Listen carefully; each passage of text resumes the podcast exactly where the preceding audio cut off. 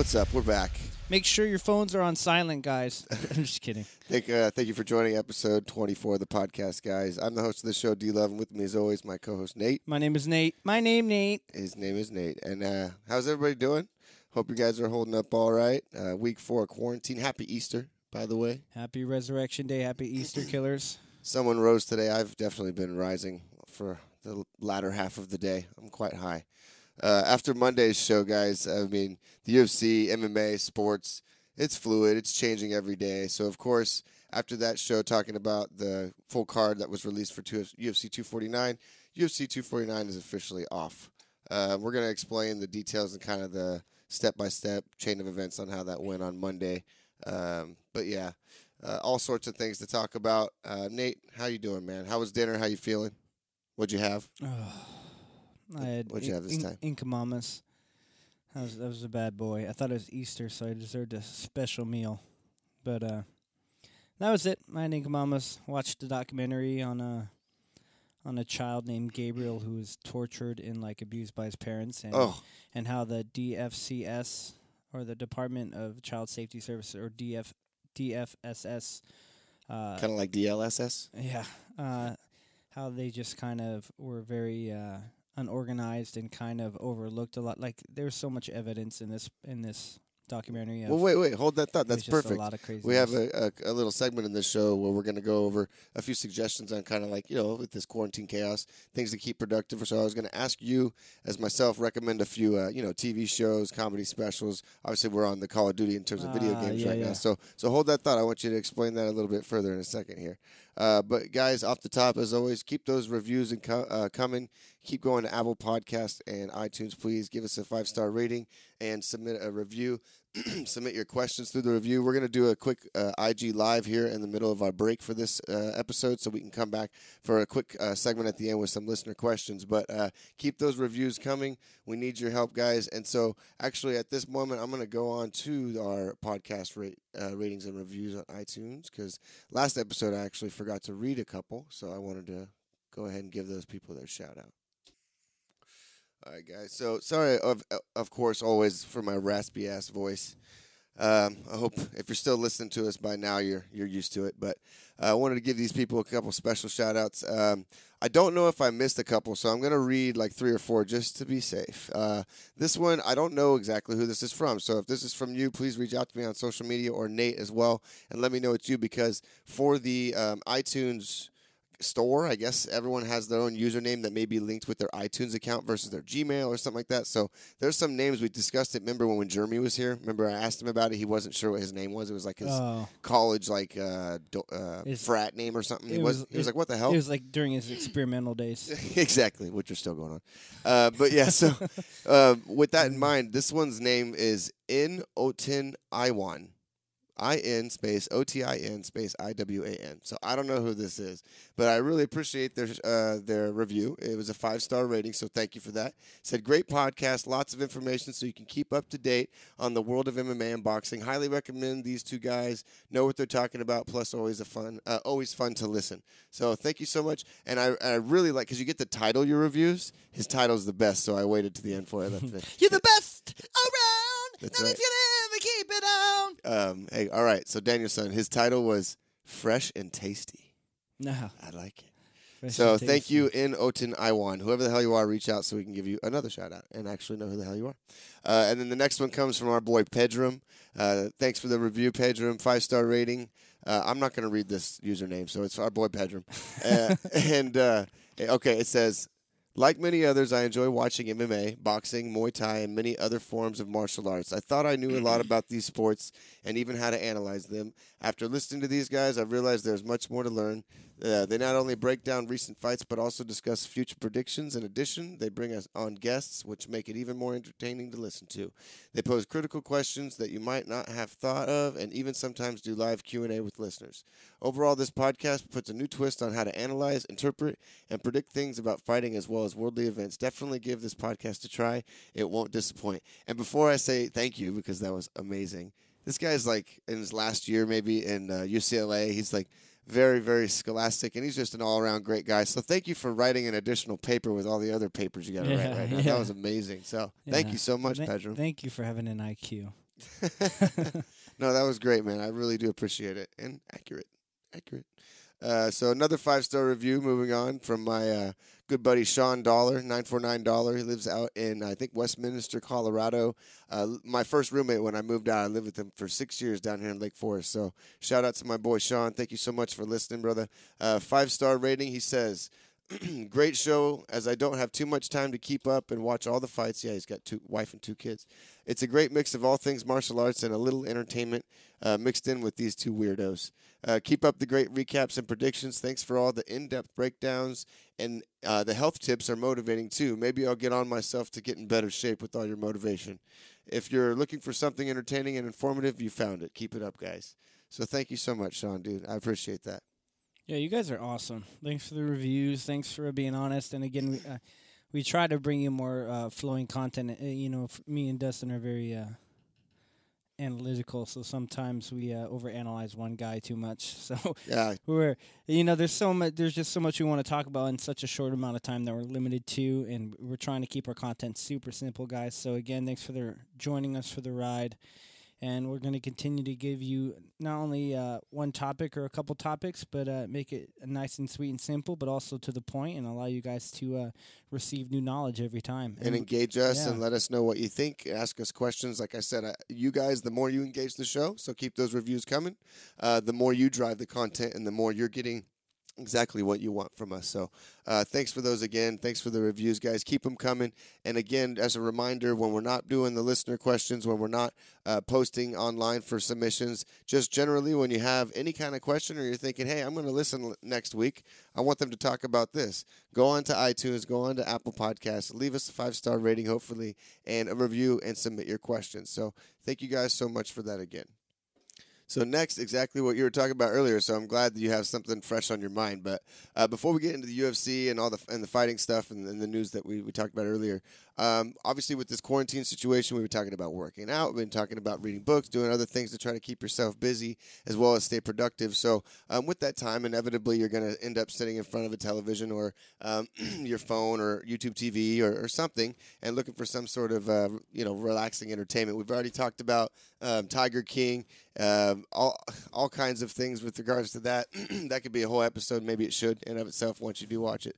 Uh, but so I wanted to ask you, Nate, and I'll follow up uh, some movies, maybe comedy specials, TV show recommendations, and again, as I said earlier, in terms of video games, we're all over the war zone for Call of Duty. But um, you know, give us some recommendations of things you've been watching and things to watch. Well, things that I'm into, I'm into uh, The Voice. Not much. It's like number five on my list because uh, I'm a musician, and so I, I, enjoy watching that and the touchy feely moments. It's awesome. Uh, I, will give you my top three though. Uh, I'll just give you the five that I like. All right, so uh, The Voice I usually watch. Um, the Masked Singer, super awesome guys. If you haven't watched Masked Singer, a bunch of A B A list, B list celebrities, athletes, uh, famous people who get under a mask and sing, and it's hilarious, but it's also very touching and it's super fun. I love it. That one's cool because some people who aren't necessarily singers or you know they're all performing beautifully. It's it's awesome to watch in terms of like uh, like you said the musical yeah, ability. and some are bad, but And they're then- super entertaining. Yeah. So it's like it's like they're they're entertainers. And you come to find out, not a lot of these people um, are even singers from yeah. what you know them in the public already. So some it's really are, cool. a lot of them are They're putting themselves out there doing something different from their normal and crowd. they're masked, so it's like uh, no one's judging them based on uh, you know their their fame. It's like all right, your talent, your talent, and how you perform. yeah, So and that's really cool. Throughout the show, they're like trying to guess who it is, right? Yeah, And then over, and then at the end of the sh- each episode, at the end, uh, th- the the viewers vote who they like the most, and the person with the least amount of votes gets unmasked. okay, got Um, it. So you and figure so out it's one it's one person gets unmasked per night. That's right. I, I watched this with Nora a couple episodes. I guess the very first one this uh, this season, which was Lil Wayne. I think he was, I Yeah. think he was a frog or something. He was a robot. A robot. That's right. That's He's a robot. Yeah, but there's a frog. He's still in there. There's some. There's some.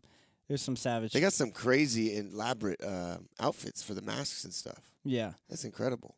Yeah. It's uh, it's it's It's not just a face mask. No, it's it's super super super entertaining. Um, again, that um, then uh, sorry. So the voice, the Masked Singer. Um, oh yeah. Believe it or not, Sabri- Tangent. Sabrina the Teenage Witch. All right, I know it's it, not the old version, the new version on Netflix. It's super dark and like the anime. It's just like a giant movie, but it's like it's more about witches and sat- satanic cults, and they and they worship like the Dark Lord, which is considered Satan. I don't know if it was Psy, but I heard somebody else also recommend this. Yeah, it was probably me or Iris. But it's like the way it's put together, it is super dark and entertaining, like succubuses, incubuses, demons, like and it's gory and gruesome. So it's like it's not what you'd expect. For me, it's like super myth- mythical and it's. But you know what? Wait, cool. let's give it its due, and maybe they probably did this on purpose. It's not called Sabrina the Teenage Witch, huh? It's just probably called Sabrina, I think, right? Maybe I'm pretty sure it's Sabrina the Teen. No, I'm pretty sure it's Sabrina the Teenage. I know Witch. it's like obviously a, a, a redo of that show. It's all I know, guys. It's on net, Netflix. Sabrina. Let me Google it. The teenage. No, it is. It's Sabrina. let's see. It's Sabrina the Teenage Well. I want to look at the cover. I want to look at the cover. Sure. It does say that's, it That's underneath? that's the No, old, that's no, the that's old the, one. that's You're the right. OG one that You're was right. totally. That is the old one. um, here's I think a cover. It, well, I'm just, you know what I'm saying? In terms of marketing, guys, they might have it- just changed it to Sabrina. like this one says She's a little this, older, This yeah? thing says the chilling adventures of Sabrina, but I'm pretty sure it's Sabrina the Teenage Witch. Um, Either way, on but Netflix. each season they kind of maybe it's Oh. the chilling adventures of Sabrina. there you go. Um, but um, either way, you'll find it. Type in Sabrina. Um, Okay, so that's the voice, the Masked Singer, Sabrina. uh, Chilly, know. Adventures of Sabrina. Um, uh, guys, baskets. If you don't know what baskets is, if you guys like, oh, is this the Zach Galifianakis It is. show? It's this is an old. This is an older show, but uh, It's if you hilarious. just found it, yeah, I just that's found fine it too. and it's super funny. It's- so baskets. It's almost too much for me. it's like dry, dry humor. I can watch an episode or two, but I, after a while, I'm like, am I Yeah. getting? Am I lowering my IQ by watching? This? no, I think if anything, it just makes you feel smarter about yourself. so maybe it just raises your level of gratification for how much you've accomplished. It kind of reminds me almost like the uh, the old school Office a little bit, but the old school Office has more clever, Yeah. little, little Al- quirky stuff. but- Also, uh, uh, Dave is good. If you guys are into Lil Dicky the rapper, even even Oh, if you're yeah, we not Dave, it's that. actually I like it. It's funny, it's quirky, and it's he's a great actor. The- It's about how he comes up, and it's like a telltale of his beginnings. is but the uh, Dave the one that liked you on your Instagram? That thought you were a success. oh no, that was some random guy who's got like fourteen thousand followers. Who's like a, a local rapper. And then tell me what the follow up was on that. Oh, so he just wrote back, laugh out loud, my laugh out loud, my dude, because I think he realized that I knew that it was like a robot. Like when you have like a survey question, like like ninety percent of my survey questions, like if I have one of the ones where you adjust the flame, where it's like hot or not, or like, Mm. and I do goofy, stupid stuff to make fun of people who do that, and it just brings me like yeah, laugh- bot, bots answer. A yeah, lot of the but bots answer him a lot. So I did like ask me a question, and and and his said, "Nate, I'm one of your biggest fans. Keep up the good work. Love you, dude." and then I reposted like, "See, even this dude loves me," and I tagged him, and and he just wrote, "Laugh out loud, haha, my dude. I've never met this dude in my life." uh, and I can just tell it was totally a bot. And ninety percent of the people who who comment on there are like these porn sites. They're like, I Oh, clicked yeah, on it, click- like. no, like- go to my fans only. That's all. Yeah, there's like, or there's like only. ten people, and I'm like, wow, man, OnlyFans. See, I know I'm married, but all these girls are hitting on me, and I click them all. They're all fake. I'm like, man, I don't got it anymore. They're all fake. It doesn't matter. I could be like some bum, and they still be. And 30 years, it's Yeah. that might be the actual. Yeah. You never know. But there's tons of shows. Peaky Blinders. Uh, there's. Okay, sorry. Top five. Deb, see, see, see this guy's I the got one- tangent. My all right, bad. yeah, I so got- top I- five. Masked Singer. I'm, I'm I'm missing one. Voice. I know I'm missing one. the, the Gabriel one you're watching right now. oh well, that was just a documentary. Oh. Um, which uh, I'll touch up on that one. Documentaries are always good. I also like uh, What in the World. All right, What in the World is something where like it's a it's a show on where like people who work for satellite companies, there's images that are found all over the globe via Google Earth and through satellites, and people report them. Like, what is this? Like giant creatures in the ocean or this and that, and they actually dissect it. This sounds interesting. And it is interesting. So they go through satellite images, and a lot of them are actually like hidden military bases that are currently been found by other satellites in the U.S.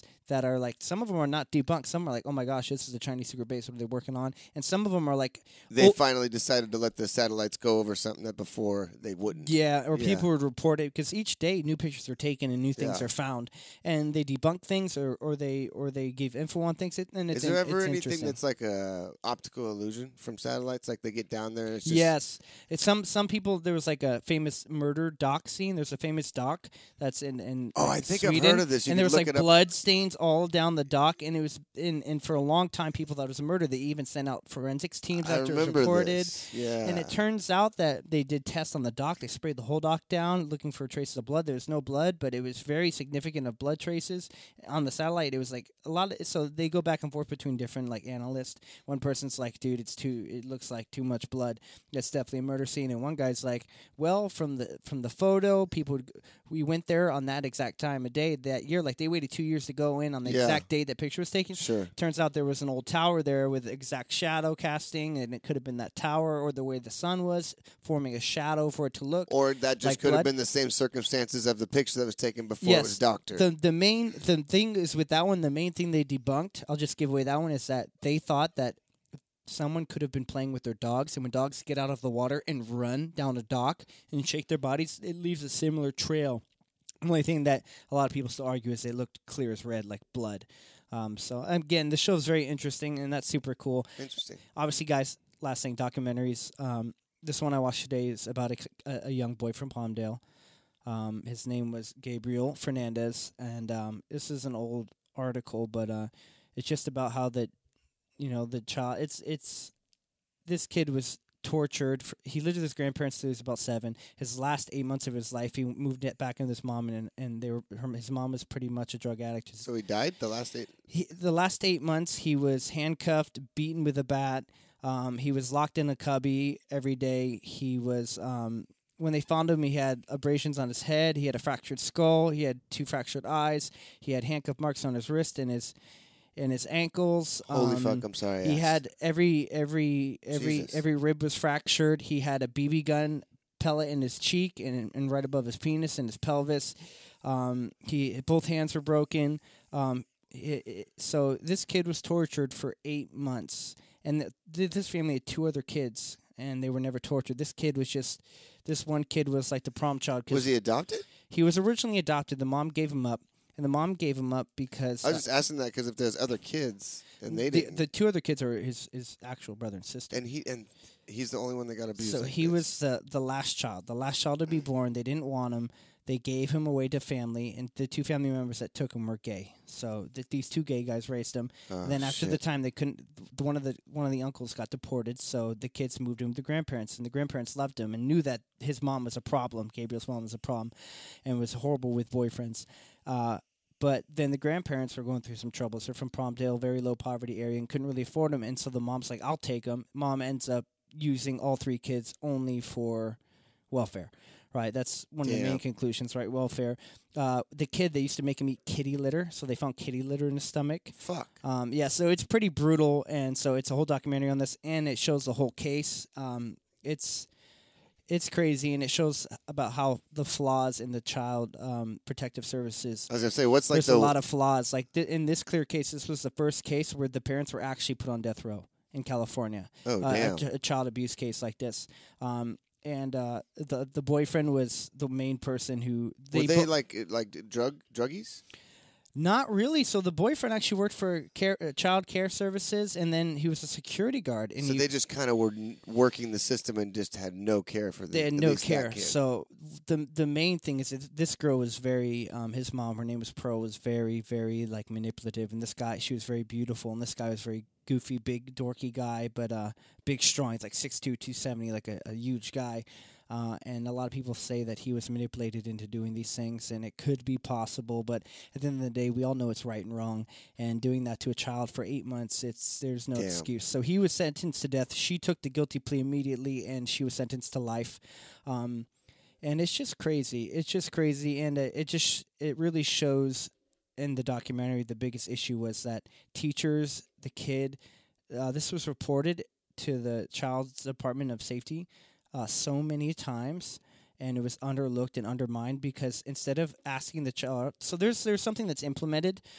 Um, when a child now when a child has been subject to abuse or if there's any marks or if like a teacher sees any marks or anything is that the teacher has the right to not only call child protective services but then child protective services once receiving the call of abuse and there's markings or there's physical harm has to contact the parent and the parent legally has to take the child to the hospital immediately immediately for examination. Uh, the caretakers never, I mean, not that, but the social workers never did that. Some steps were skipped.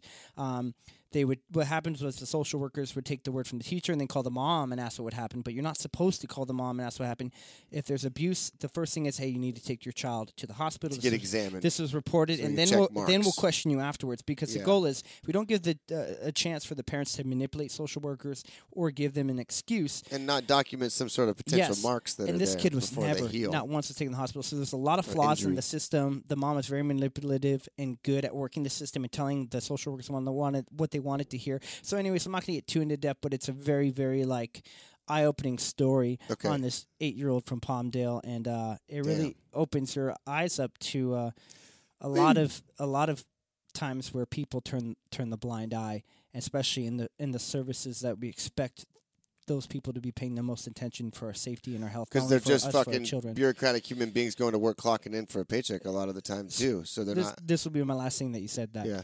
Like for there was one example like this was two weeks before the kid died. He had two black eyes. He had like a swollen cheek because there was a BB lodged in it. Um, he could barely walk and handcuff marks on his on his wrist.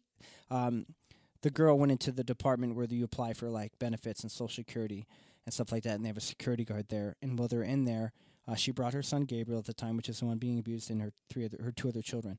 And um, well, in there, they all walked past the security guard, and Gabriel was last to walk walk past the security guard and showed him like, looked at him kind of like a plea for help. Showed the security guard like, look at my wrist, and the security guard freaked out. Right. So after they left, the security guard immediately went to the girl who was just there in that department. It's a girl who's there for child safety and protective services Yeah. went to her and the girl's like, "Hey, did you see that kid's haircut? It was messed up." First of all, the security guard is like, "Haircut? Not the kid was beaten up." She's like, "Oh, I noticed that too." Oh man, that's my department. Wow. He's like, "Okay, well, are you going to do something about it?" She's like, "I don't know. Um, I just got assigned this department." So she's like, "Let me go ask my supervisor if he wants me because it's in 15 minutes we close. If he wants me to Uh. to close." Yeah. right? Or if she wants me to do something, call the services and get things done. Like this Sure. was a life or death situation. Sure. Sure. Sure. She goes and asks her boss, and the boss says, "No, we're closing in 15 minutes. I'll have to pay overtime, and then my boss will give me shit. Just let it be." Fuck. All right. So the security guard then, uh, this security, this at the end of the day, he calls like three different number numbers. He calls the cops. He said it's not an emergency. You need to call um, Child Protective Services. called Child protective It's like I'm Services. standing in child protective yes, services. exactly. He did four steps, and, and and at the end of the day, it came down to they turned a blind eye, and that day would have saved that child's life. He died a week later from blunt force trauma. If she just did her job, called the Child Protective Services, and got that kid escorted to an hospital. Yeah. Started the ball rolling in terms of getting in some protection. Yes, for him. so there's a lot of times, but there's a lot of people who did everything they could, and and yeah. and, and the so it's Social not all Security. bad in terms of that. No, it's just it's it's it just shows you. couple uh, con artists that are also fucking child abusers and like Ugh. fucked up, and the system like failing itself and that child all mixed into one. Yeah, so since 2017, they've done a lot, a lot of changes since that, because that was the first time that p- social workers originally weren't able to be pro- uh, to be charged with like anything that happens to a child under their care, because sometimes one social worker will have up to 30 kids, which is a big problem in the system. It's too much to handle, I and each see. case varies. So it's like, why would I take on this job and take these kids on if I have a legal res- responsibility? Yes. But at the same time, you can't be exonerated for not doing something. And you know, what I yeah, mean? and not seeing something right away. There's certain fail. steps, but like you can't be charged for a parent. Like I can't be charged. i, I know you, Dustin, um, and I'm your friend, but I can't be charged. Like let's say I know you're kind of a shitty person, part of my language, and I know you hurt people sometimes. I can't be charged if you go hurt someone, right? It's not my fault, even though I know you. So it's the same thing. Oh, like, yeah. you are held responsible for your own, your own actions. And just like a therapist, if a, their client said specifically they were going to take uh, someone's life or do some sort of specific crime, then they have the obligation, not only the ability to break uh, Yes, but privilege, it's not it's not the, the therapist's fault if they go kill them. exactly. Like they can't be held Yeah. accountable to be put years in prison. But if they don't say something in that time, but I'm saying if they just know generally that they have the potential to take these you know kinds of activities or actions, uh, and then they go off and do it, you can't be held responsible. Yeah, exactly. So again, that, that's a really that's a really fine so line. the accountability with these social workers makes it, it hard to to en- enforce when they're not doing their job or hold them accountable and make them do Yeah. a, better job. the hardest part in this case, though, was like uh, this. This one girl clearly didn't do her job and report the right things, and they didn't go through the proper methods to be like, "Oh my gosh, this." The a teacher from the school reported six times every time this kid came in with bruises.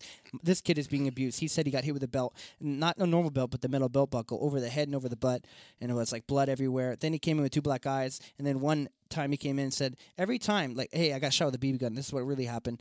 Like this this kid was bad. And this is good uh, examples because I'm actually someone who's um, an advocate in 2020 uh, for corporal punishment and spanking my kids, things like that. But I mean, without even watching the show, you, with your description, this is 100% over the top child abuse. Like there's, and I, I, I can only imagine that someone in, that's their job is to look for these kinds of signs and symptoms and, and to take action when they do.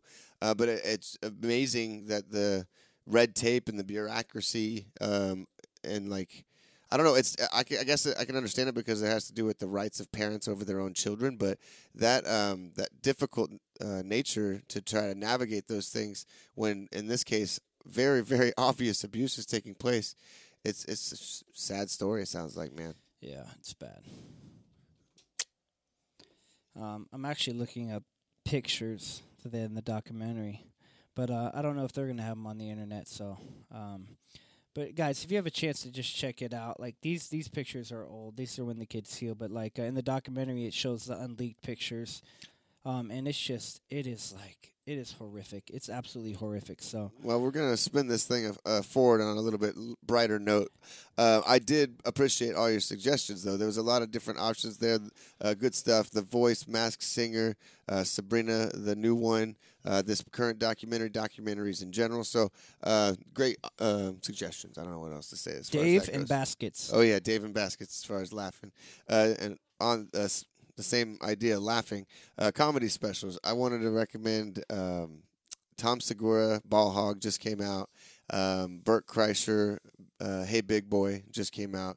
They're kind of like if you don't if you guys aren't don't already know who these two gentlemen are, um, it's perfect that both their specials came out one after the other, and uh, lucky for them. I mean, lucky's probably not the right word, but that uh, a lot of us are sitting at home right now. So uh, the numbers in terms of Netflix, Tiger King's taking over the nation, and a lot of these uh, stand-up comedians that happen to time their specials to, to launch around this time are benefiting from it. So, but those are two amazing ones. I know Chris D'Elia, I think, came out with one either this week or is coming up next I week. Love I love Chris D'Elia. I haven't seen I that one him. yet, so there's a fresh one coming out uh, for him. So make sure to look that look that one up. And then, um, of course, as again as we talked about Tiger King, um, I watched uh, a movie though. I watched uh, it's called 1917. Uh, Have you seen it?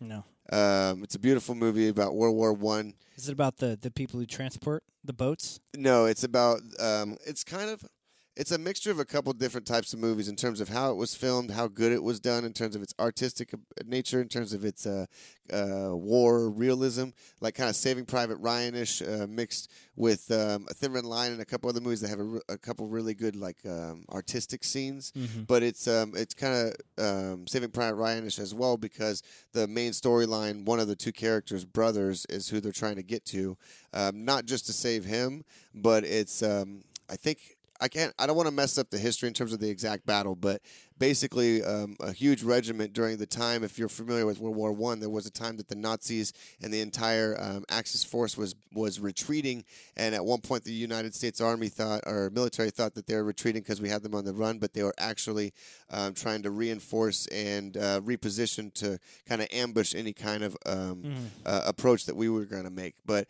a couple battalions, this one in particular um, you know, in real time, seeing the battle, seeing them start to retreat, seeing what ground they were uh, gaining, uh, were convinced that they were retreating, had them on the run, and if they only continued to to be offensive, then they finally break the, the Nazis back. Blah blah blah. Right. Well, the the overall generals and air aerial views saw that they were definitely heading into a trap. So the main two characters are trying to catch up with this uh, uh, group and this battalion by the you know following morning or something like that to get word to get them to not attack as well as save that the one character's brother. So um, it's really action packed, but it's also one of my favorite things about this movie. And, and there's another movie called um, uh, was it No Country for Old Men? Is that the movie that has no music? The entire movie. I think that's the or There Will Be Blood also maybe has no music.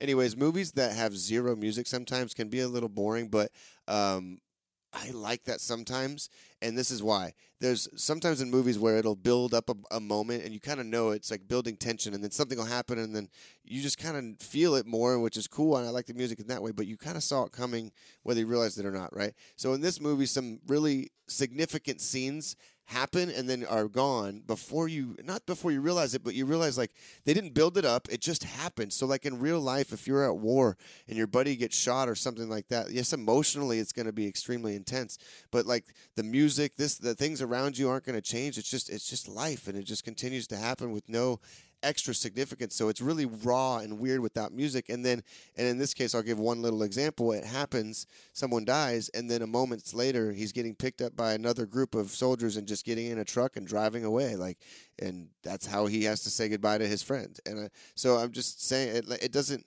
it doesn't pity uh, give you kit gloves or, or make it what's the word I'm trying to look desensitize you to any kind of like raw situation. It's like nope, that's how rough it would be. This happens, see you later, bye. That's where they'd leave his friend's body.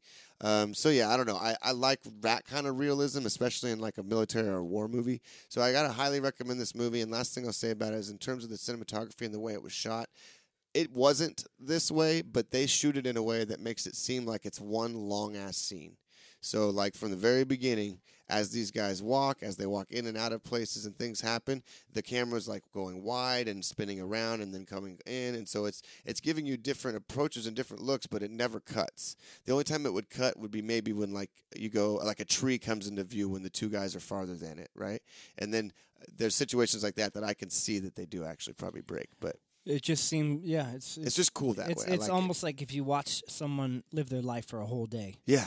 It It- grabs it- you. it- it's like you you don't miss a heartbeat in that. So it's like the whole moment. Yeah. You don't miss a heartbeat. you um you gra- the movie seems to grab you and then like you're still there in that moment the whole cut movie scenes are kind of like breaks too, or like pauses. So you're like, you breathe. They can kind of build it down, Yeah. build it up. But this one is like you're engaged the whole time. If it can catch your attention, it sounds like this movie catches your attention. has lulls So- but then action because it's a war movie and then Yeah. lulls and action and then you're right and that's a very good point uh, i just want to talk about that real quick is that some movies when they do that they have to help the the viewer along by kind of recapping things with back uh, uh, cut scenes and things like that, giving them a moment to digest things and kind of catch up and figure out what's going on in the movie to then take the next part of the movie on.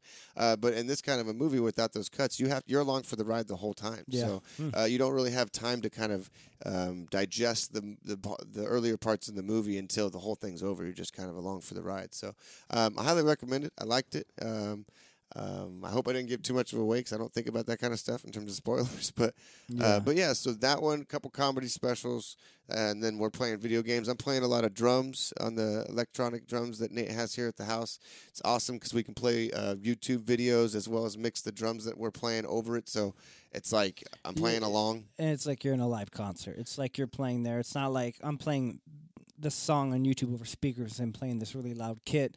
It's mixed into a professional the system we use here, but a professional software system to where you can mix it and master it to where while you're jamming to this YouTube, it sounds like you're jamming with the band and it sounds good. It sounds like you're listening to a live track, It's but you're annoying- playing in the live track. It's annoying to you, but I saw the other day when we would switch song to song to song, Nate would be switching the EQs to make the drum kit sound like the drum kit from whatever the band or song was that we were playing. Um, so it would match not only volume wise, but it was just matching overall. Um, but yeah, that's one of the benefits of having it be digital and through through the software and stuff like that. But to your point, you have it both ways where we can have everything straight in the headphones. So like someone outside in, in the next room just hears little. tunk, tunk, tunk, tunk on Yeah. drum on little drum pads, so it's not too loud or you can put it on two huge ass monitors as well, or huge ass speakers as well as your two monitors in this tiny ass room to Mhm. where it's like vibrating like you were at a fucking concert. yeah, the whole house. So you know, it's a It's a good, it's a good little setup, man. It's and a then nice uh, setup. one other thing I don't want to forget to mention is uh, Nora cut my hair, and I am actually very pleasantly surprised. I got I got more nervous than I thought I was going to get, but when I approached her with it, I was like, "Hey, you want to try to cut my hair? And if it doesn't work out, I'll just buzz it." And finally, kind of like got I thought about it for a while. I thought and it's like, okay, well, fuck it. If I'll just buzz my head, it's quarantine. It's the only if we're gonna do it. This is the time to do it. Uh, so like, let's have some fun with Nora. See if she can cut my hair, and if she goofs up, then uh, you know we'll just buzz it. And she was a little like timid, of course, and didn't want to fuck up, and I was like kind of nervous. uh, but yeah, man, she ended up doing a very, very good job. I got to give it up to her. She just used uh, clippers and a comb, and then maybe a little bit uh, of scissors here and there, but overall ended up just like my haircut that I normally get for the most part. I did a couple things too, my hard part, things like that. But yeah, I got a, f- a free haircut, but she's charging forty bucks if y'all want to get a quarantine haircut because she has to go out there and yeah, put- but expose hair, herself. but you're not going to be your boyfriend, so every haircut's going to be horrible. So no, no, I'm just kidding. Good point. Yeah, she'd be like, "Yeah, yeah, I'm done. Yeah. Sorry, forty bucks. And the rule is you have to buzz it if I fuck up, right? So let's go. She just starts. She just buzzes her hair. What are you doing? Well, I was going to mess up anyway, so we might, might as well just buzz it. Just buzzes everybody. Uh, for, uh, since we're talking about Nora, real quick, make sure to check out uh, DreamLoudCollections.com, guys. Custom made, handmade jewelry made with love. Check her out. Uh, if you mention the podcast, she'll give you a discount as well. Discount. All right, guys. Well, um, we kind of got off track as we do, as we talked about earlier. Uh, but there's still so much to talk about, even when there's not um, a lot of mixed martial arts or combat sports news. So um, instead of doing the IG live questions that I was going to do tonight, look for it for this coming week, Monday, Tuesday, Wednesday. I'm not sure one of these days this week. Uh, this week we'll go live uh, for 10, 20 minutes, get a little bit of engagement from you guys, get a few questions, and then um, I'll record the the responses and the answers to that, so we can have a little bit of bonus content for this week. So, uh, but moving forward, um, so I wanted to go and just quickly break down the order of events that happened between uh, recording on Monday. Um, the IG live responses and uh, to UFC 249 getting announced, uh, the full card and all that stuff, um, and my correct prediction of it being at the Tachi Palace in uh, Livermore, California. Um, the course of events between it getting announced without the location, of course, uh, and to it uh, getting announced that it's now been uh, postponed is still the wording that they're using. So, um, basically, Dana, when he was talking to Brett Okamoto and explaining that it was definitely happening, they released the full fight card, everything but the location, and they're obviously pressing him on why aren't you explaining the location? He was, you know, because I'm telling the media, I'm telling these other people, there's a lot of people that uh, do get pressured from others and are, are worried and might chicken out. I'm not going to back down from anyone, but other people might. So he basically didn't want to release it for a lot of reasons, which I'll explain. Uh, but um, he releases everything but the location on, uh, I believe that was Monday. Yeah, so 4 6. And then Peter Murray, the CEO of Sherdog.com, who runs their Twitter account, on the same day, later in the day, uh, released or leaked, I guess is a better information, uh, better word, uh, information about the Tachi Palace. That's where I got it from. The very first person to report it. It ended up going to um, the Washington Post and a couple other people. Um, Oscar Garcia, I think his name is on Twitter, uh, but a few other people reported it later that day as well. But the first person to do it uh, leaked it, and it was uh, Peter Murray.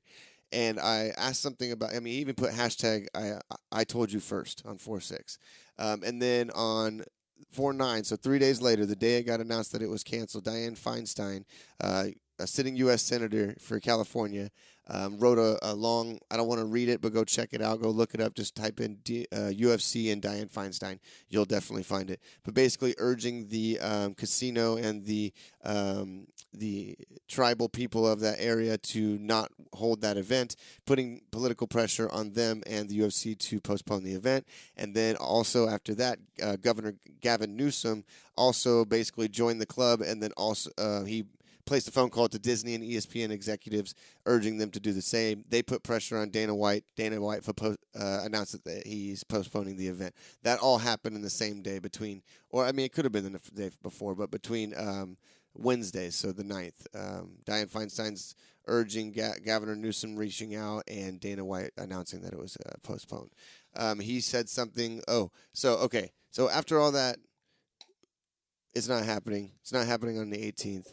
Um, again, I was right about where it was going to happen. I just have to point that out. Um, but it's probably the right thing overall in the end. Uh, I don't want to get too in depth and discuss that right now because that could go for a much longer discussion. But um, whatever you think about it, if you were excited for him, I mean, I was of two minds. I was definitely excited to watch some fights, but now that it's not going to happen, that's all well and good. I wanted to point out two things. One, I'm I'm wondering why the CEO of Sherdog was the one to leak it because I'm sure he's smart enough to know that the whole reason Dana White didn't want the information leaked about where it was happening is because once that gets out, now in this case, uh, political um, people, so senators, governors, people like that, can um, know it's coming their way, potentially do what they did, put pressure on the UFC to postpone the event, then it gets postponed. Um, so I know he's smart enough to realize that that's going to happen.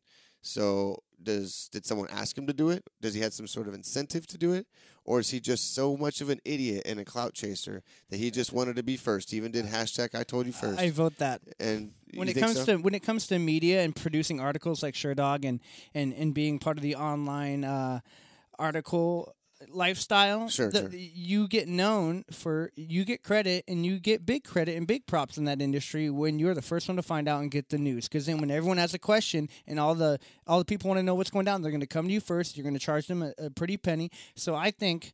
Uh, Well, I mean, what was I just doing two times ago? You know, I was the first one to tell you it was Tachi Palace. So I, I feel but that. you're but at the same time. you're on a it's like- podcast and you're and you're also someone who's just taking a wild guess and you're getting your sources from people that are are big name people online that have better connections than we do at the moment and they're doing they're in a bigger we're just we're just spreading the message we're getting from these bigger higher ups Sure. this is stuff that we wouldn't have a clue where it would be if, if we didn't have these big wigs leaking this crap Yeah. so at the end of the day, Sherdog is a big website and very, very well known in the MMA community, especially when it comes to stats and articles. So, do you don't think that they would see like the kind of uh, waterfall uh, or snowball effect of it getting out? I mean, it I don't three. think it I was, don't I don't think the peop- ninth. I don't think people were thinking. I don't think he was thinking. I want to give the guy credit uh, at Sherdog. Like me and you personally, I wasn't thinking that deep, but it makes sense when Dana's like the reason why we didn't want it leaked is because now politics get involved and that gives them plenty of time to make their way to that casino or wherever we want the fight to be and implement their will in shutting it down. They can't do that if they don't know where it's happening because the day of the fight's gonna be like oh look we're here. Now they, they can't shut it down. It's already happening. It's already planned organized event. So it makes sense why he wanted to wait. I didn't think about that. I that wasn't on my mind, so I'm sure it wasn't on this guy's mind either. You know, but now we know in these kind of circumstances that uh, having disclosed air, location was super important for the UFC, not because they wanted to do a, a, this crazy build up and surprise us, but because they didn't want it to get shut down. Yeah, because basically there was no place that I mean we had even speculated it. If you think, listen back like two, three f- episodes ago, talked about this. They were looking into tribal land. We talked about how that's the same as international waters in terms of like legality. So uh, if if with everything that had happened up to that point, even though we thought it was never going to happen in the United States, happen it was going to definitely happen over by Russia or Abu Dhabi and all that stuff. Nope, that didn't happen. So then it was going to have to If happen. it's not happening in Russia, it ain't happening anywhere. right? Um, so ultimately, it's going to happen in the United States and the West Coast, was as much as Dana White would say, and it makes sense to why, you know, and this is why. And so ultimately, it got postponed, canceled. I mean, they don't want to use the words canceled. Um, we'll get, we'll see. We'll, we're going to talk about this over the coming weeks, especially when we get some questions from you guys about, you know, now that this is scrapped, is Tony going to face Khabib in uh, September uh, after uh, Ramadan's over, or you know, is Justin still going to face him for the interim title, or is No, Conor going gonna- to scoot in and It's face to be Khabib. You- Khabib can't run unless, unless Khabib or Tony gets injured. Uh, no one's going to want to see Gaethje. It's going to ha- they're going to have to run as much as it's going to be a banger. Well, and they were Um, talking. You're right. Good point. They were talking about a lead up to uh, before all this shit happened that Conor and Gaethje potentially, Yeah. and and even um, and I think that's a more realistic uh, way to throw it. a lot of people don't realize that what's happening in the background is Ali Abdelaziz is the manager for both these guys. Khabib and Ali are uh, leveraging them uh, them not wanting to fight Conor again against him and saying, okay, well you got to fight my other client, the other guy that's right up next to the top. Uh, if he beats you, then he's then I'm me as Ali. I'm going to have number one fighting number two. Both of my clients fighting each other for the title. So they're both leverage. He's le- he does this with all of his fighters. Um, I'm not saying it's a bad tactic. Um, I'm not necessarily 100% advocate of him in terms of all of the things that he does, but everything I've heard from any fighter he's represented has been 100% positive. So, um, And and, they're all they're all up and coming champions. and so they're all making doing mo- something. exactly. So because he can leverage this, he can kind of help leapfrog them throughout the division, and that's what's happening. So if uh, now that this is scrapped, I think it's a good point. Maybe uh, Ali goes back to nope, got to fight Justin Conor, get him his due, his payday, and uh, Tony fights Khabib, and Yeah. then we go from there. But you know, this is this is what I think. I I personally, as a manager, I'd be a little worried because I I see t- Tony is obviously more of a threat than Conor is because Khabib's. You know, in a lot of people's eyes, kind of just put a whooping on Conor. Oh, to his client Justin, or to or to Khabib. to, to to Khabib.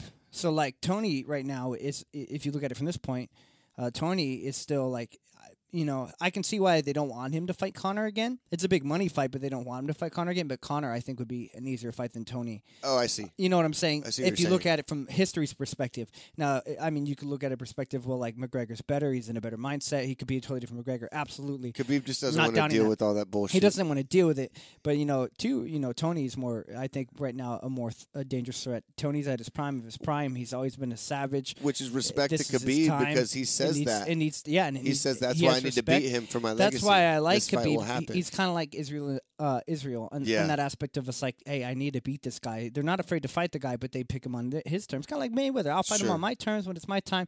But end of the day, this fight needs to happen. So since this is postponed, Gaethje, I, I don't think should be in the picture. I, does he deserve a title shot? Hundred twenty percent, Especially after his next win, no matter who it You know, is. but I think especially after his next win, no either matter who it either is. fights are going to sell, and you know what, Gaethje, you know what, you deserve that money fight for sure. So well, you know what, Khabib got his money fight. Unfortunately, he lost most of the money he made because of the fines, but um, get that money fight with McGregor. Get that money fight in. Do what you do. Hopefully, you you win. Uh, either way, win or lose, both you guys, whoever wins, I love you both because you guys both get in the ring. You have a lot of guts. So uh, kudos to you and you'll be happy either way. you know, and then get that title shot, and then that's even more glorifying. Get a bunch of money, and then go win the title. Um, but at the same, yeah, so that's great. But at the same time, you know, it, Khabib and Ferguson has to happen, man. So, it has to what's happen. the- and this is the perfect timeline. It's no, they're no longer fighting. What are the odds on we book uh, Tony and Khabib for a sixth time that a meteor the size of Texas hits the the Earth to keep it from happening? You know, it's it's. The MMA gods Ugh. have just tried to warn us that this cannot happen. Uh, you know, any at, at this point, anything can happen.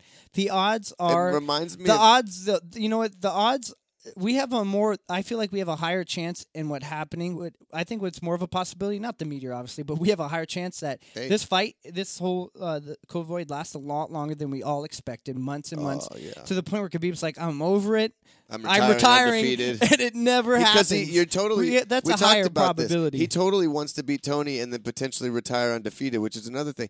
Uh, last thing I'll say about Ali, but you know, leveraging his two clients and he does it more than more than in just ca- this case. It works out win-win for both of them. And uh, so if if you know Conor beats Tony, or I'm sorry, if Conor beats uh, Justin, but then.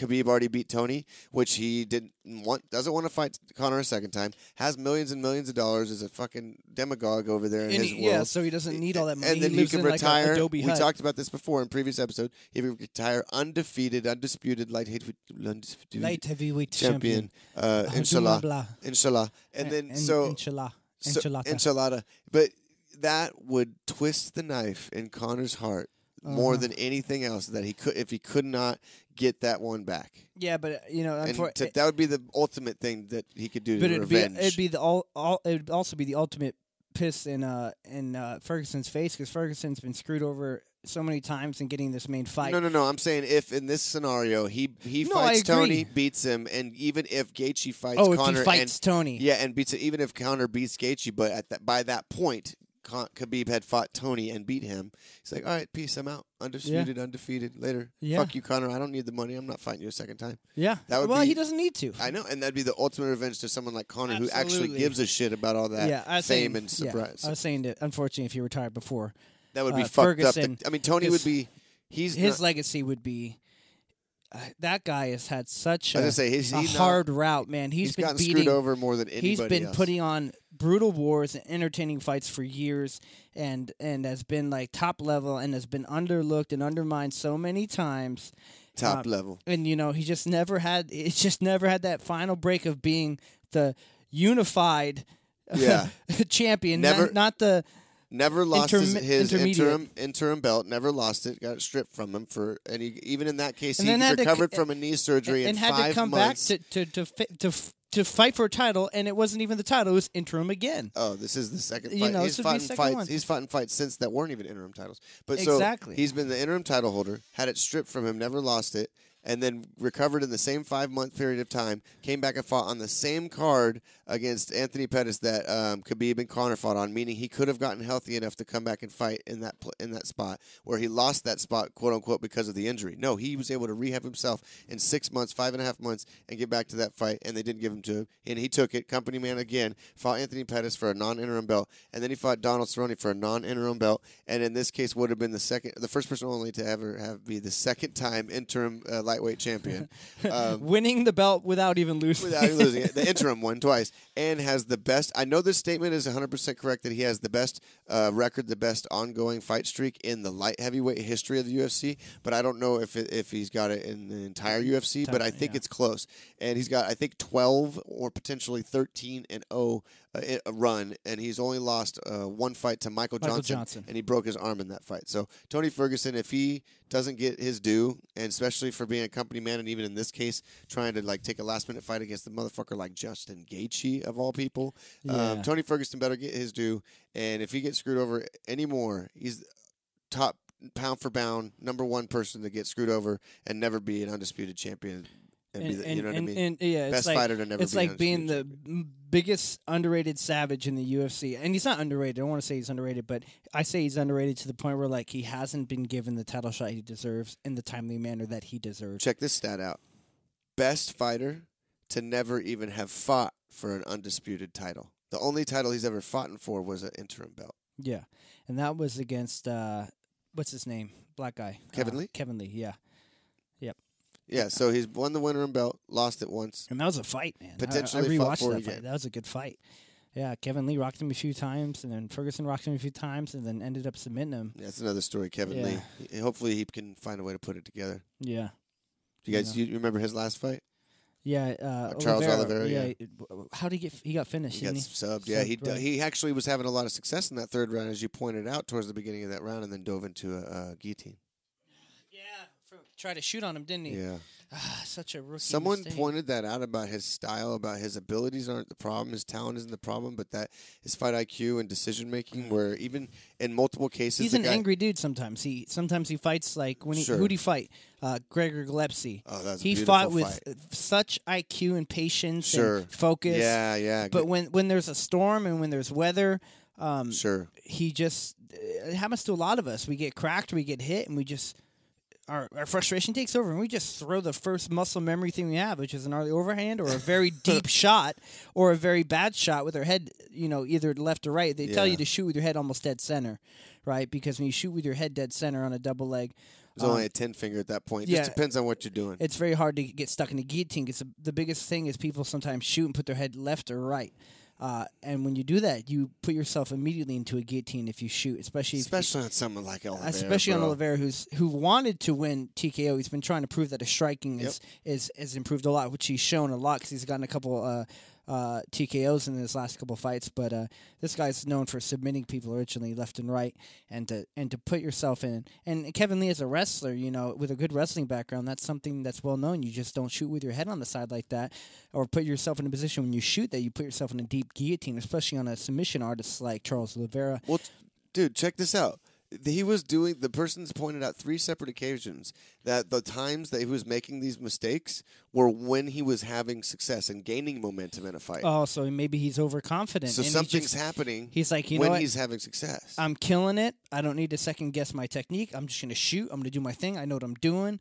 Uh, in that fight, he wasn't having much success, but at the beginning of the third round, he started gaining momentum, and then as soon as he started putting Oliveira on the back foot. You know, you know. Sometimes what happens is when you get really cocky on the feet and you're doing really good, you you can never ever underestimate. Maybe if you're with like if I'm with a sparring partner and I've been with him for years and I know I'm a heavy weight class and I'm his coach, then I can kind of be cocky and throw something and.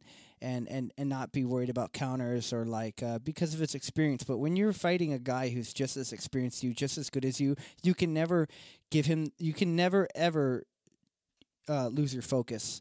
For example, sometimes you get too confident, you, you you might throw wild hooks. Like you'll throw three hooks in a row without having one hand by your face.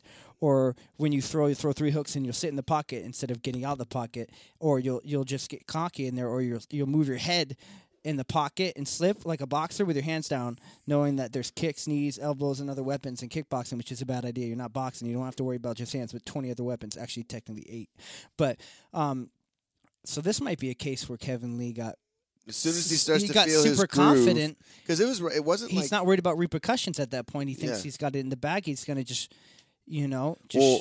I can see like okay, there's people. Brian is a great example of this. They're like uh, a momentum fighter or emotional fighter, right? So um, like if they start to have success, they start to feel good. They start to get their groove. They start to feel loose. Okay, they're feeling themselves. Okay, and that uh, most of the time, given the way that their fight, uh, they're fighting. I don't know how to describe it. Given the way that they, that normally goes for them, um, when they have success, it's when that that continues to build. That momentum continues Mhm. to build, and then it waterfalls, and then they're overwhelming their opponents, and they're having success in that way. Yeah. And then it also works in the reverse when they're not having success. It ends up building, building, building, and then it waterfalls on them, and then they crumble. Kevin Lee has tapped a few times, tapped in this case. Um, I'm not saying he's. Uh, I mean, cage fighters get my ultimate respect, uh, but you've seen sometimes people's their will or their gas tank breaks in there. Um, so I'm just saying, mentally, I think that he gets put in a position where he feels comfortable and gets some momentum, and he's feeling loose, and because of that. Like you said, He just went loses for it. he loses focus, and then yeah, doesn't It's like he's give st- the it's like respect yeah, to whatever those It's like he's still, still focused, but you get such a confidence that you go for something without really thinking of the repercussions because Yeah. you're not too worried about this moment because you got your hands played. or like who's in front of you. You got to respect yeah, the person e- that's exactly. in front of you. Exactly. Like sometimes, like I, you could be doing really good against a, a savage. Let's say you have a guy that usually you and him are constantly beating on each other, but like today's your day, and you're like left hook, and you know this guy hits hard, right? Get inside the pocket, you're like left hook head, left hook body. You start working him hard jab, hard leg kick. You just feel he's not, invincible. He's, He's not missing He's not firing back. But he's not firing back because he's on the Oh, defense, right? yeah. So let's say this guy's on the defense, he's not firing back. I'm getting confident. I'm like, oh, he can't even fire back. He's he's already crumbling. Maybe he's not crumbling. Maybe he's just waiting for the opportunity to counter. Mm. Fire back. So you get back in the pocket. Now I'm throwing a left hook, left hook body. Now I'm sitting there in the pocket. I'm not getting out of the pocket because I'm not worried about him hitting me back. Next thing you know, I'm like, all right, he's not going to hit me back. I'm overconfident. I'm just going to go for it. Left hook to the body again, and then he c- catches me with a hard right uppercut That was and then Javon. and then, then it then it finishes yeah, then it finishes uh but no that was me slipping my head like with Over my to hands it. down Oh yeah, and yeah, just yeah. being that's right. stupid, That's right. I like a remember you- boxer. I remember you were telling and me. then. I even told him like hey man if you ever do that and if I just uppercut me he's like okay okay and he did that and I got a concussion a really bad one actually it like ruined my my life Great, great advice though. yeah he listened to me he listened to me but I, I was getting cocky it was like 30 seconds left of the round and Javon's a huge dude and uh, he was definitely frustrated I wasn't being nice and he got me good man Yeah. a freaking huge linebacker Giant. um, and he's Giant a cop. savage, He's man. a He's giant cop. yeah, he's a savage, and he's trained very, very well. Our gym trains guys very. He's been training for a long time, so kudos to him. You got me. Yeah. But um, what it comes to is just like uh, getting so confident in the fight to where you forget that this opponent's still dangerous, and you start doing things that are technically unsafe or overzealous, and you start to overcompensate, overshoot, or or like IQ wise, maybe shooting. He was doing great on the feet. Maybe shooting wasn't his best or possibility. not even in the game plan, and then he's just like, "Oh, back to my instincts. I'm Yeah, feeling good. I'm do whatever I want. I can ragdoll this guy." That might be something he's used to. Like in Yeah. training practice, he might be used to striking when a guy's hurt, taking him down, and, and that's just where he's comfortable. But but knowing Oliveira, he's dangerous on the ground, especially when he's tired, especially from on his back or in any position. And his transitions are deadly, and he's great from the bottom with guillotines. Yeah, and, we don't know the triangles. corner advice. They could have told him that was the game plan that round. It just doesn't Totally. matter. Point being is he It wasn't giving was- enough concern and being focused enough to watch out for that. It's just I you know I can't really tell you you know it's hit or miss because I'm not in his head, but a lot of people would debate that it you know where his head position was on the takedown and and getting caught in a guillotine and that could have been avoided. Um, and then people could say, well, there's ways to get out of that guillotine from that position, which there, of course, there is.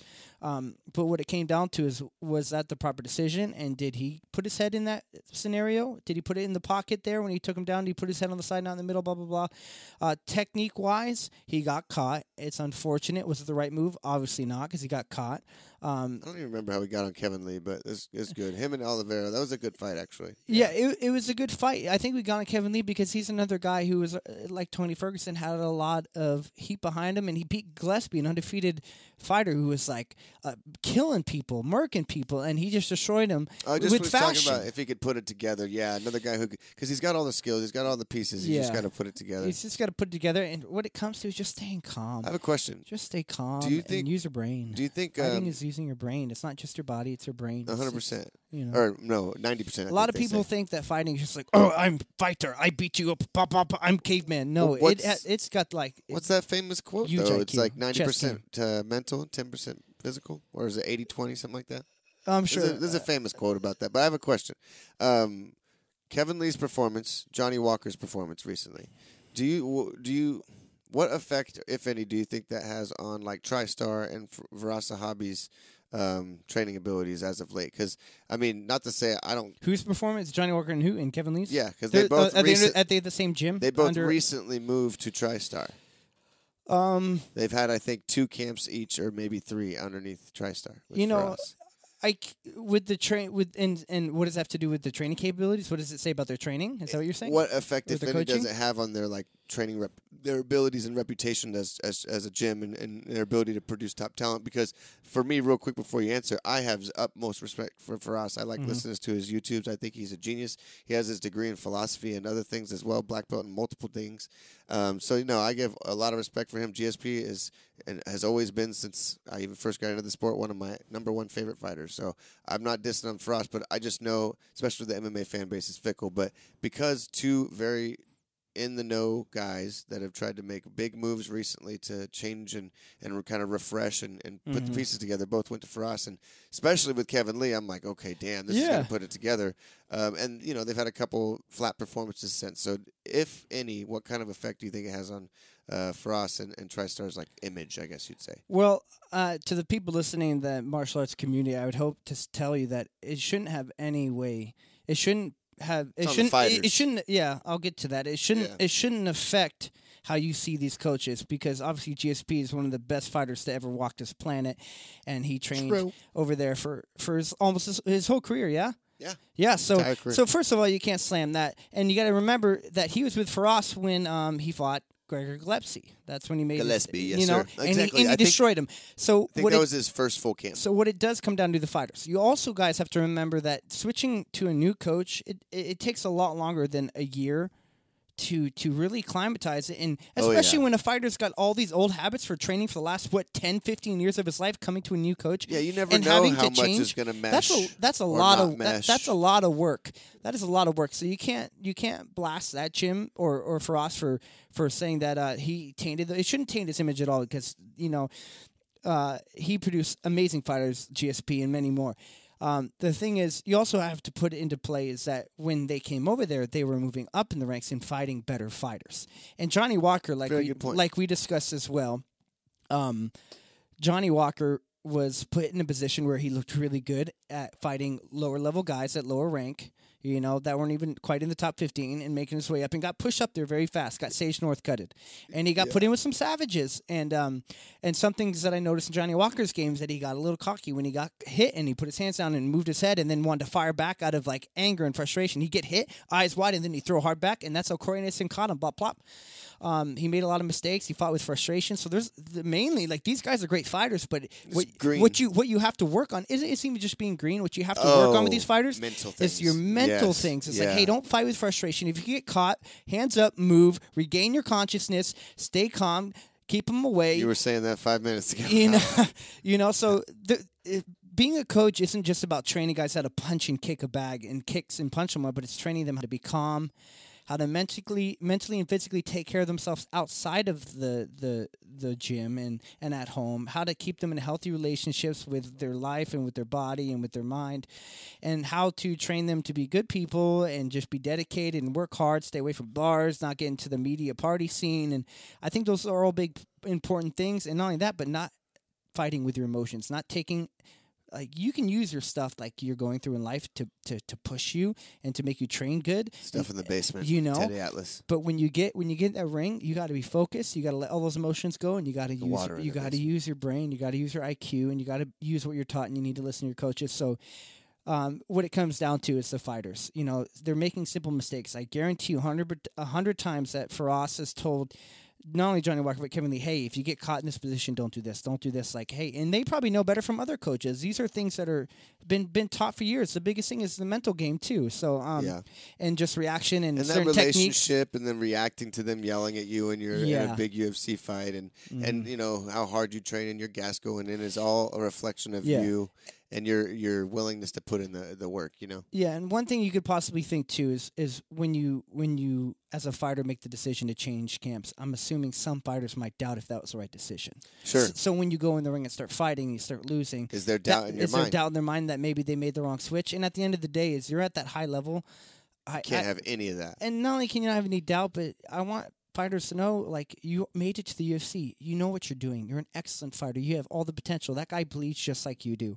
What it comes down to is when you're in a fight, you're not using your brain and you're not using your IQ and you're not using your setups and your baits. You're just fighting with with muscle memory and not your brain. You're not putting things together, as you would Not say. being cerebral. You know, so what it comes down to is those are mistakes that the fighter makes. The coaches can only do so much and give you instruction. All the techniques they've shown Yeah. you, you're throwing those kicks right Ye- when you throw them, yeah. but you maybe aren't throwing them when and how he's telling you you, should to. like this guy might have a heavy overhand. You might be throwing chopping the right leg every time, but your head's straight on line, and every time you chop that leg, he hits you with the right hand, and and you could do that over and over again. I've I've seen a couple fighters throw the right leg and get caught with right hands like three times in a row. I'm like, when are you gonna stop throwing that right leg and maybe throw an inside leg or a back leg kick, or maybe uh, not throw kicks, maybe throw hands and then your legs to bait him to to think hands and let you know. There's so many um, sometimes when you're in the heat of the battle, like 90% of the stuff you learn in the gym, how, when you competed, you realize that you, you didn't throw half the stuff Nope. that you throw in sparring. You, You were like a basic 10%. robot.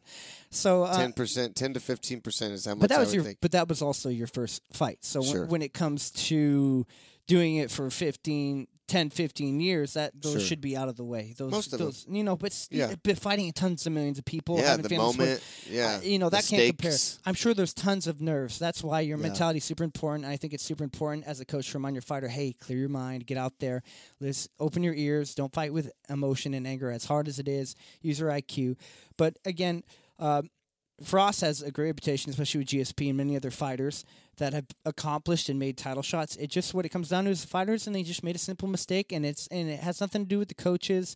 It has nothing to do. Doesn't and mean the fighter's a bad fighter either. doesn't mean the fighter's a bad fighter. He made a mistake, but he's obviously not a bad fighter. He's in the UFC. I can show you some bad fighters. I can, Yeah. I can, I can take you to some like Louisiana barn burners right now on YouTube, and you're, you're and they, they consider that guy a pro over there. So, um, Sure. you guys. So again, um, hopefully you guys. That's just my point of view. Hopefully, you guys. There's so many things that come into play when it comes to uh, coaching and uh, switching gyms, and and what it comes down to at the end of the day is if you're in the ring, it comes down to the fighter, the IQ, and um, and it comes down to their performance. And once you're at that level, I think you have every weapon and tool, especially Kevin Lee in his position, Johnny Walker, training for that long.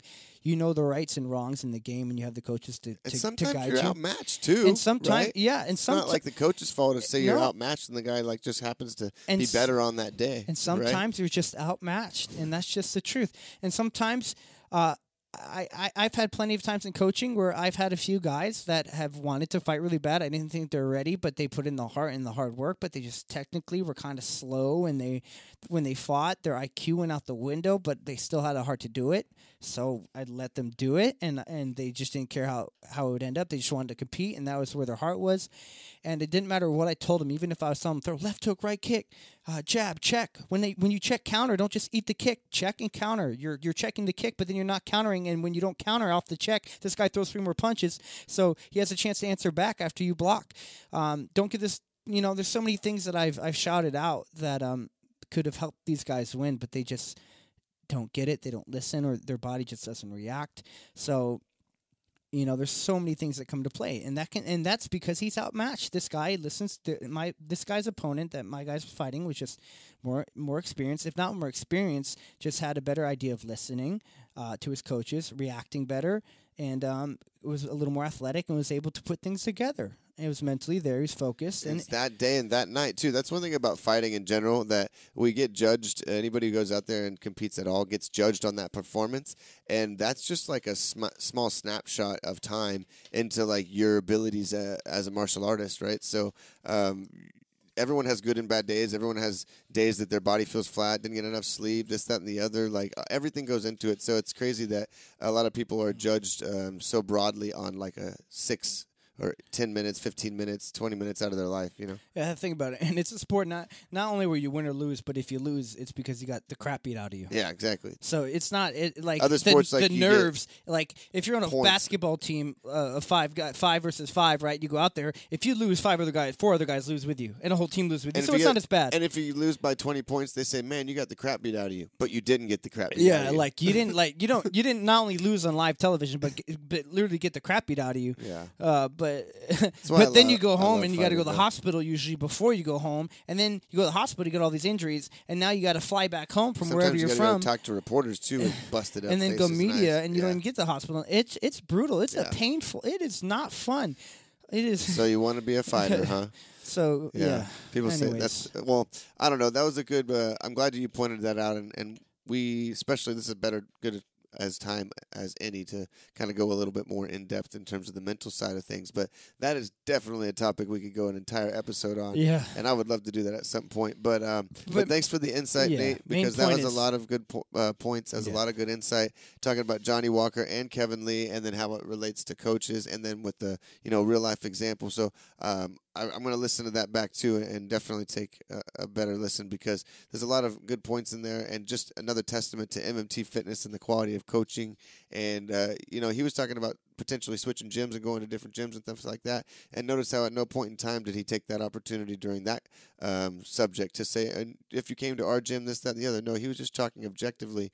And so that's, I think that's a very, I wanted to point that out because it's just show, goes to show you that the level of, um, f- respect, fight IQ, and just uh, experience in terms of like the, the game and, and people moving around gyms and, and just the martial arts um, community, the education and experience in that field really helps you to kind of navigate your your relationships with people that are coming to and from other gyms and some people can do it in a way that is toxic and that creates potential like fucking nuclear bombs going off and other people can do it in a way that is completely harmonious and they completely like just um, really i think in in what's the word i'm looking for? It uh in, instills? No? No. No. What's the word? Anyways, it is a great example of like the Bushido and martial arts way. Very inclusive, very like we're all trying to get better. We're all trying to be better human beings. We're all trying to be healthier. We're trying to be, you know, have self defense. We're trying to have good, um, you know, mental, emotional instills balance. the right word. It instills that mindset into you. yeah, right it, it instills those those ethics and that that mindset of honor respect and so what and so forth you know because martial arts, at least for me and for a lot of people, that's what drew drew them to it in the first place.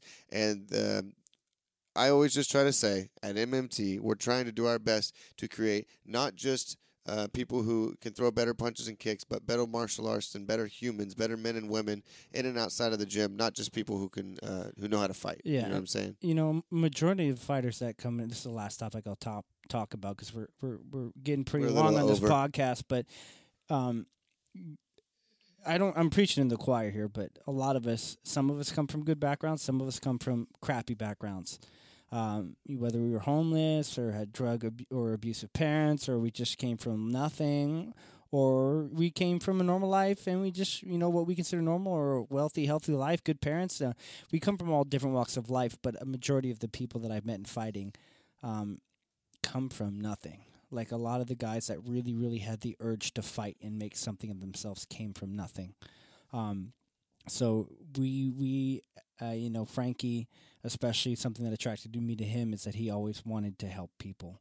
Um, you know no matter what you know uh, who you were i call us the degenerate gym because we have a lot of goofy guys that you wouldn't expect to be fighters that are savages like guys that are super kind and nice. We're not like a gym where everyone's got like an ego like oh dude i'm a fighter not like jacked tattooed guys. We have some. Um, i mean i'm covered in tattoos. I'm not jacked anymore. I'm kind of fat but um, uh, so we just uh, we're a group of degenerates. We're a bunch of goofballs. We watch cartoons. We joke around. We play video games. Um, we, we we don't go partying, go to clubs. We're, we're we just hang out with each other and we sit at the gym and train. It's uh, we're just a bunch of degenerates, man. That that come from nothing or had issues as I want to say children or been bullied or or kind of had insecurity issues like used to be fat or overweight. We have a lot of guys that or came from nothing or super poor like uh, we have a lot of fighters, and that's normal in the community. A lot of guys that come from nothing, a lot of girls that come from nothing, and kids, and and that's why we want to help because a lot of us have been in those shoes, and fighting kept us all out of trouble. Um, Gives you a lot of ironically, purpose, as that is, healthy. gives you purpose, especially as you get older. We all make mistakes in our 20s or our early teens, and uh, martial arts kind of makes you realize, like, man, I can't keep doing these things because I can't do what I want to do and do what I love. I can't even if I keep polluting my body with booze or I keep putting drugs in my body or I keep doing these things. Um, I can't compete or I can't do this stuff anymore. I can't keep up with these good guys. I keep getting my butt kicked every time I come in here because I'm all polluted with alcohol and from partying and being stupid. But not only that, but this martial arts in general, punching, kicking, hitting a bag, releases, I to me, the most insane amount of oxytocin dopamine you could actually ever produce. So I think there's something about the kind of physical exercise and output and, and heart and mental push that you have to do to be in martial arts, especially in like a mixed martial arts gym. Um, it that really just produces not only like a really great feeling, but it puts your body in a very healthy and uh, optimum state, not only mentally but physically, which makes you realize like I, I don't want to do anything else but this because it makes me feel great. It keeps me out of trouble, and it's something you just get addicted to it. It's an addiction. It's a lifestyle. Build self confidence. It, it takes away insecurities. It makes you confident. Most of the guys that try to start fights at bars usually can't fight at all. They just f- got something to prove. They got a huge ego. It usually stems from actually insecurity, and they got something to prove. Um, so it just fixes so many issues. takes away egos, makes you humble. There's always someone that can beat your ass, and you know that when Yep. you train in a martial arts gym. To no matter how day. badass you are, there's always someone better. So, you know, it just makes you understand that the, the crazier and the better um, you are at potentially kicking someone's ass, the less likely you are to want to do that. You have nothing to prove. You have nothing to prove. And that- Especially it's my job. And most of the time, that's the case. Uh, and the, there's the rare bad eggs, but most of the times that's the case. There So- are bad eggs, but they usually don't last long. Usually someone beats the living crap out of them, and not just and at our gym, just in, in general, but Oh, like of- of course. But yeah, guys, so make sure to check out MMT. Obviously, when this uh, thing blows over, and hopefully sooner rather than later, we'll be back to work. We'll be back to training, and everyone's welcome. First class is always free. Um, but yeah, that does it for us this week, guys. I really hope you guys enjoyed the show. And if you did, please don't forget to give us a rating on iTunes and Apple Podcasts again. I keep driving this home because it really helps us out when you do. And again, we'll be reading those reviews every single week as we get them, so keep them coming. Uh, thank you guys so much for stopping by. Make sure to check out the new episodes as they drop because we're going to be doing extra content with this time off um, and all the past episodes for that matter on your favorite uh, podcast platforms. And you can always catch the replays of the show on MMT Radio on the Yo Radio app. I'm trying to make sure that we get all this extra content uploaded to them as well. Um, but always uh, big thanks to Frankie Mercado, MMT Fitness, and of course my brother from another mother, Nate. Thank you always for helping me out with the show. Um, all the other coaches and trainers, training partners, friends, extended martial arts family, and greater community at large. Uh, make sure uh, to take care of each other. But that's it. We're done. I'm through. See you guys later. But until next time, stay healthy and stay safe. Peace.